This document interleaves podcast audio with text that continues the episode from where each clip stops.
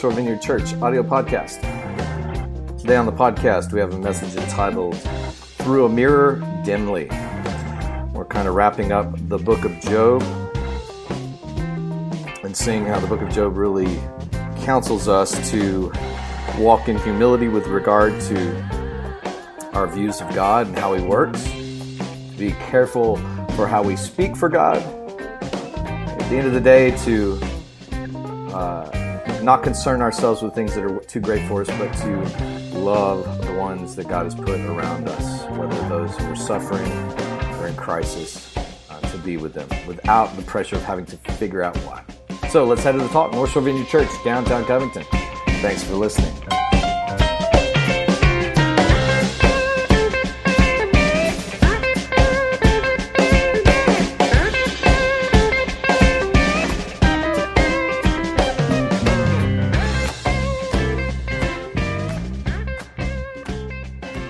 Um, today, we, we continue our look in the book of Job. We've been in the book of Job for a couple of weeks. As I said before, this is not a book that I would have naturally chosen to do any messages from. Not one of my favorite books in the Bible, if I have to be honest with you. Um, but I actually have found this uh, quite a helpful few weeks in the book of Job, but we're going to wrap it up this morning. We've been going through the Revised Common Lectionary the few, last few weeks, so the passages are kind of chosen uh, in advance. Uh, last week, we kind of set it up that Job has has suffered loss of his children, his health, his well-being, and he's been crying out to God. He's saying, "If I could talk to God face to face, God would hear my argument and he would agree with me and answer me exactly the way I want him to." And so last week we talked about how God finally answers Job, but the, the answer that Job gets is not exactly the answer that Job wanted. Uh, instead of God saying, Yeah, Job, you're right. I just want to bless you, Job gets this mysterious answer from God that basically God is saying, Do you know how to make it rain? I didn't think so. Do you know how to build the world? Didn't think so. Do you know how to feed young lions and ravens? And God, God just kind of basically puts Job in his place. God is basically saying, I'm the creator and the sustainer. Job was tempted to think that God was not present, not near to him. The answer that Job gets is that God not only created the world, but without God's involvement in the world, the world ceases to exist. So Job gets an answer, not the answer that he wanted.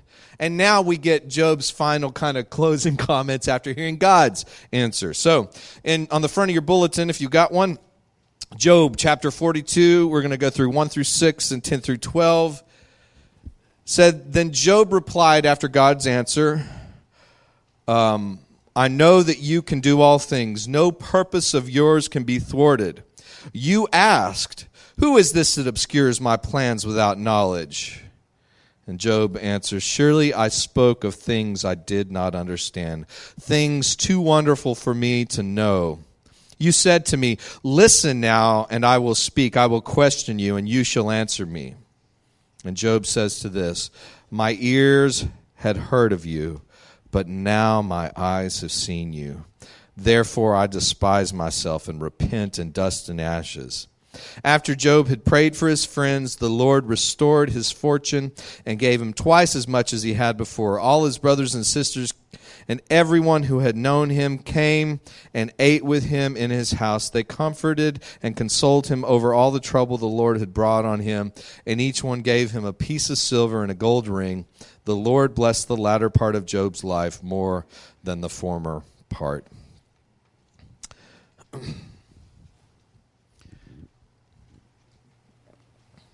Job, after having received God's answer, finally talks back to God and he says, I repent. I'm sorry. I thought I knew you. I'd heard of who you were, but now I see you face to face, and um, I was wrong. Job repents. And what I said last week on, on as far as repentance goes, we think of repentance a lot of times in our culture as, as, you know, maybe running up to an altar and crying and just falling on your knees before the Lord, which it can involve that. But repentance is really simply uh, changing the way that we think in light of new evidence. Job says, I thought I knew who you were. I've heard of you but now I see you, and you're a lot more different than I had imagined. Job repents, but Job isn't repenting for unrighteousness. We see at the beginning of the book of Job that, that Job is righteous morally. Job's problem is that he had a limited understanding of God, and now he's seeing God face to face and he repents. I love the way that that that that God you know this the, the book of job is so kind of mysterious. The battle is so kind of cosmic and out there and job isn't aware of it. And i love how god does show up to them. This reveals something about god. But i think one of the main things that we can learn through the book of job is that we are encouraged by this book to walk in humility with respect both to our understanding of God and how we speak of God. I remember um, after both September 11th attacks back in 2001 and after Katrina, there are there were prominent evangelical leaders who took to the media and proclaimed uh, very self assuredly that this was the judgment of God on America for whatever. I can't even remember, you know, they pick different things each time. But they claim to speak for God about who God is and why he's doing what he's doing. I remember the day that we evacuated for Hurricane Katrina. A friend of mine who lived up in Kentwood, had flown in from Virginia, and he, he, couldn't get out unless he had a ride out because it was contraflow on that day. And so he stayed with us on Saturday night, and we're driving up to Kentwood, and we get up there, and I remember sitting down with him and his wife before we ended up going down to Baton Rouge. These are good friends of mine who are, are committed Christians. And the wife rather, rather flippantly said, Well, I guess New Orleans is finally going to get what's coming to it. I'm like, wow. I probably would have said the thing, same thing, had I not been living in New Orleans. So I don't want to put myself above those kinds of sentiments. But we're so easy sometimes to, it comes so naturally to us to, to uh, presume to know who God is and what God is doing. And one thing that the book of Job tells us is we need to walk in more humility. We can't box God into our doctrinal or theological things and ever get to a point where we think we can know God. You know, we know God a little bit but we can't ever think that we got God figured out. And this is a problem for me because I love theology. If y'all looked at my bookshelf, you'd be bored to tears.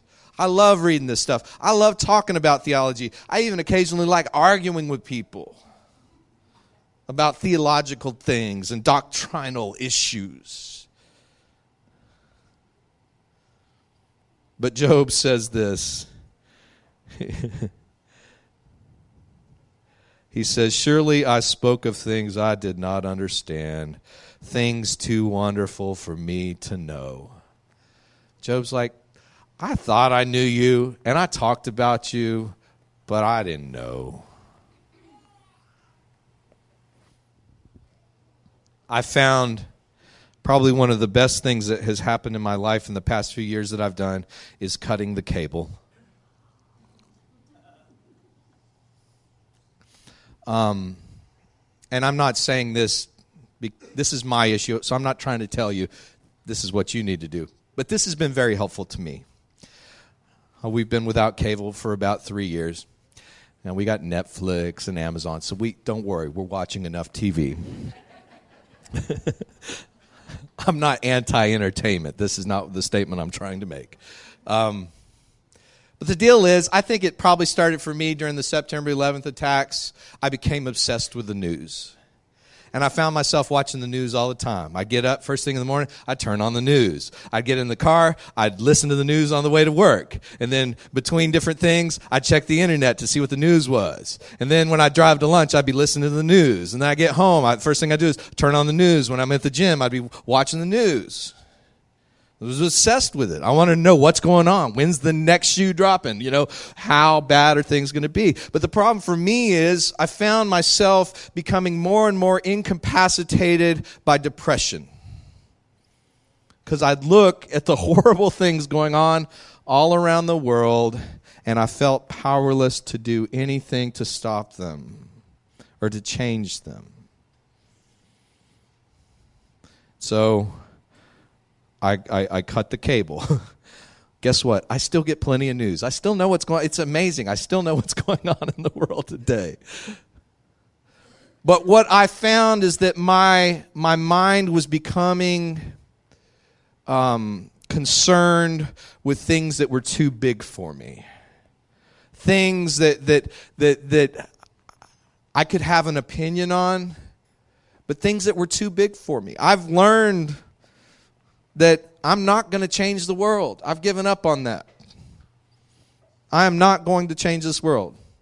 But maybe, maybe I can live out a different reality and affect the one little piece of this world that I come in contact with.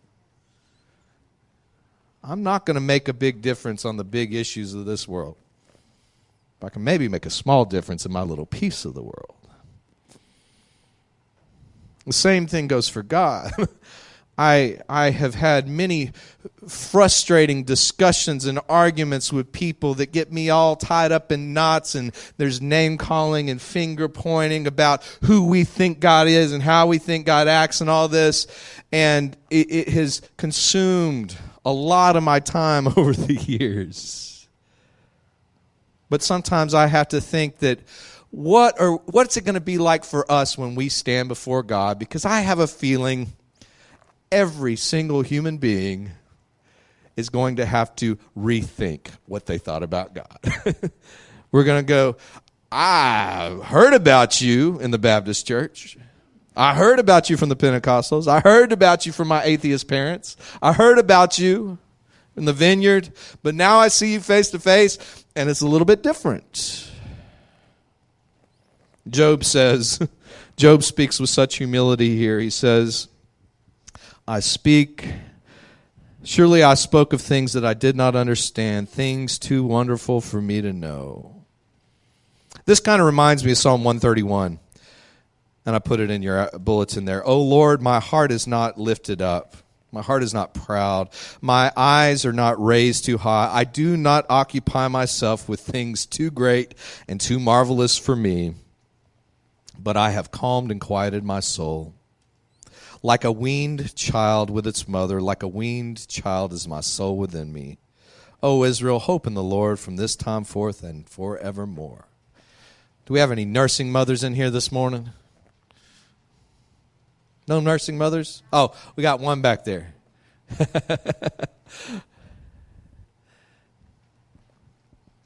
nursing babies oftentimes have great anxiety when mom wants to leave the room. You ever notice that? Why is that? Because there goes lunch, right? what if I get hungry? I don't know if they're thinking on that level, but there is this this connection where where the the, the baby, and it's a great thing, God's created and everything, but there comes a point when it, it's time for a baby to stop nursing and, and eat regular food. And a child that has been weaned doesn't have the same kind of anxiety that a child that is nursing has. They can be with their mother without looking at their mother as lunch. They can just be settled and quiet. David is saying here in this psalm, he says, My heart is not proud. My eyes are not puffed up. I'm not thinking about things way beyond my pay grade. I'm not anxious about that. I'm simply trusting in you right now. This is where Job goes after having met God.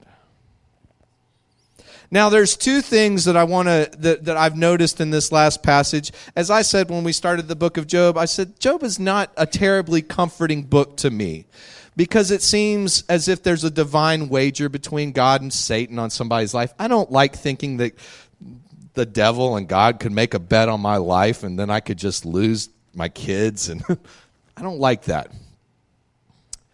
But I will say this. At the end of the book I see two things. Job's friends at the beginning of the book of Job, and we didn't get too much into their dialogue, but the beginning of the book of Job, when Job is has lost family members when he's physically sick and scratching himself with broken pieces of pottery. Job's friends come and it says that they sit with him and they comfort him. But after a while, they stop comforting him and they try to figure out why it's going on. Can you identify with that? I can sit with a sick friend for a day. I can be present to someone who goes through a, a brief season, a couple of weeks of, of trouble. But when somebody when their situation just seems to persist and go on and on, aren't we tempted to try to fix them and figure it out, and figure out what God's doing? I am. Is God mad at you? Is the devil mad at you? Is this just because we live in a fallen world? Uh, is this your own foolishness? And I've offered all kind of advice over the years to, to Christian friends of mine who have been in, in bad financial situations or sick. but you see, the ones that are rebuked the most in the book of Job are it's not Job, it's actually Job's friends. God's really angry with them because instead of just sitting with Job, they presumed to speak for who God is and why this stuff was happening, and they didn't have a clue. Sometimes we just need to tell people, I don't know why this is happening to you. I got no clue. It's beyond me, but I will be with you in it. It's interesting in this passage that we see two little pictures of love here at the end. Number one, Job prays for his friends. God's mad at his friends. And Job, I think if if I was Job and I'd had these friends who were who were telling me all this stuff about who God is, after I really saw what God was like, and it wasn't like what my friends told me, I think I'd be tempted to just say, Now y'all gonna get what y'all deserve. God's mad at y'all. But Job doesn't do that. Job prays for his friends. And it's as Job moves in love towards his friends that he's restored to better than he was before. After Job had prayed for his friends, the Lord restored his fortunes and gave him twice as much as he had before. And then it says, All his brothers and sisters and everyone who had known him before came and ate with him in his house, and they comforted him and consoled him. They even gave financially to him, gave him gold rings and stuff. I think that this is an interesting picture that that Job has such this kind of cosmic battle going on, all kinds of things that are outside of Job's understanding, but we end the book with a bunch of people hanging out and eating a meal, and Job's friends and family coming to comfort him. And what this kind of says to me is like, I, I, I'm, I live most of my life clueless of probably spiritual battles going on around me. I live most of my life uh, clueless of, of, of even who God is. And it's easy to look at the book of Job and have this kind of fatalistic look outlook, you know, like ah, God's just going to do whatever He wants to do. I can't do anything. I'm just at the whims of of God and the devil. But I see here at the end, we cannot. We have to take responsibility to be the hands and feet of Jesus to love Job's family members, they minister to him. They love on him. They fellowship with him. They give him the gift of their presence.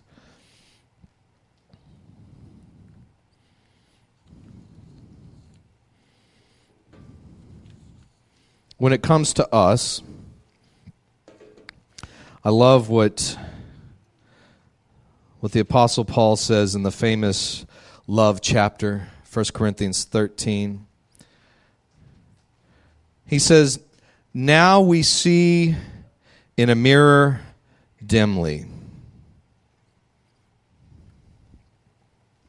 but then we shall see face to face. Now I know in part, but then I shall know fully, even as I am now fully known. Here's the deal even with the Bible, we only know God a little bit. Hear me.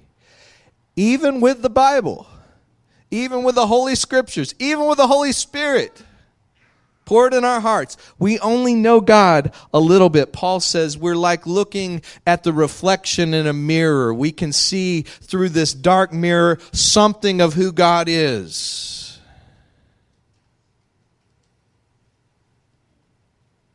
But one day we will see him face to face.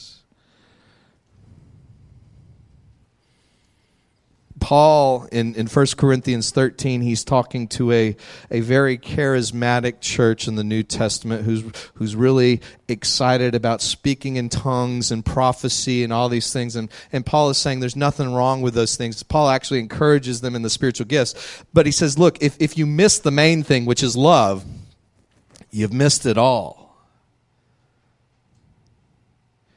Says all these gifts that you've been given whether they're speaking in tongues or prophecy or healing or faith these gifts have a place but they ultimately are, are meant to help us see who god is. And they only do that to the extent that they're operating from love but he said there's going to come a day when instead of looking at a mirror dimly, like Job, we are going to see God face to face, and we won't have need for any spiritual gifts anymore because the gift is there. And so, what does Paul say at the, at the closing of this whole chapter where he's been talking about all these spiritual gifts and love? He finally says, Now, he says, the one thing that, that is going to last from this age to the age to come, age to come, it's not prophecy. It's not speaking in tongues. It's not gifts of healing. He said it is love. Love never fails. He says all these other things will cease someday. And so he, he closes the love chapter by saying, Now abide in faith, hope, and love, but the greatest one of these is love. When I look at the book of Job, this is what I see. I see a glimmer of the love of God in Job's life. He sees God for who he is. He steps into a place of humility. I thought I knew you. I spoke wrong. I misrepresented you. Misunderstood you. And we see Job finally, after encountering God, praying for his friends. The encouragement for us today is that when we encounter people in our life, we don't have to speak on God's behalf. We don't have to have God all figured out doc, doct, doctrinally, I guess that's the way we say it, or theologically. But we do have to love people. And that's the encouragement for us today to walk in humility, to not have to be right because the minute that we think we've got God all figured out is the minute we cease to know Him. Why don't y'all stand? I want to. I want to close by reading this chapter from 1 Corinthians and close this with a word of prayer. Paul writes this If I speak in the tongues of men and angels but do not have love, I am only a resounding gong or a clanging cymbal. If I have the gift of prophecy and can fathom all mysteries and all knowledge, and if I have faith so that I can move mountains but do not have love, I am nothing. If I give all that I possess to the poor and give over my body to hardship that I may boast but do not have love, I gain nothing. Love is patient. Love is kind. It does not envy. It does not boast. It is not proud. It does not dishonor others. It is not self seeking. It is not easily angered. It keeps no record of wrongs. Love does not delight in evil, but rejoices with the truth. It always protects, always trusts, always hopes, always perseveres. Love never fails. But where there are prophecies, they will cease. Where there are tongues, they will be stilled. Where there is knowledge, it will pass away. For we know in part and we prophesy in part. But when the completeness comes, what is in part disappeared. When I was a child, I talked like a child. I thought like a child. I reasoned like a child.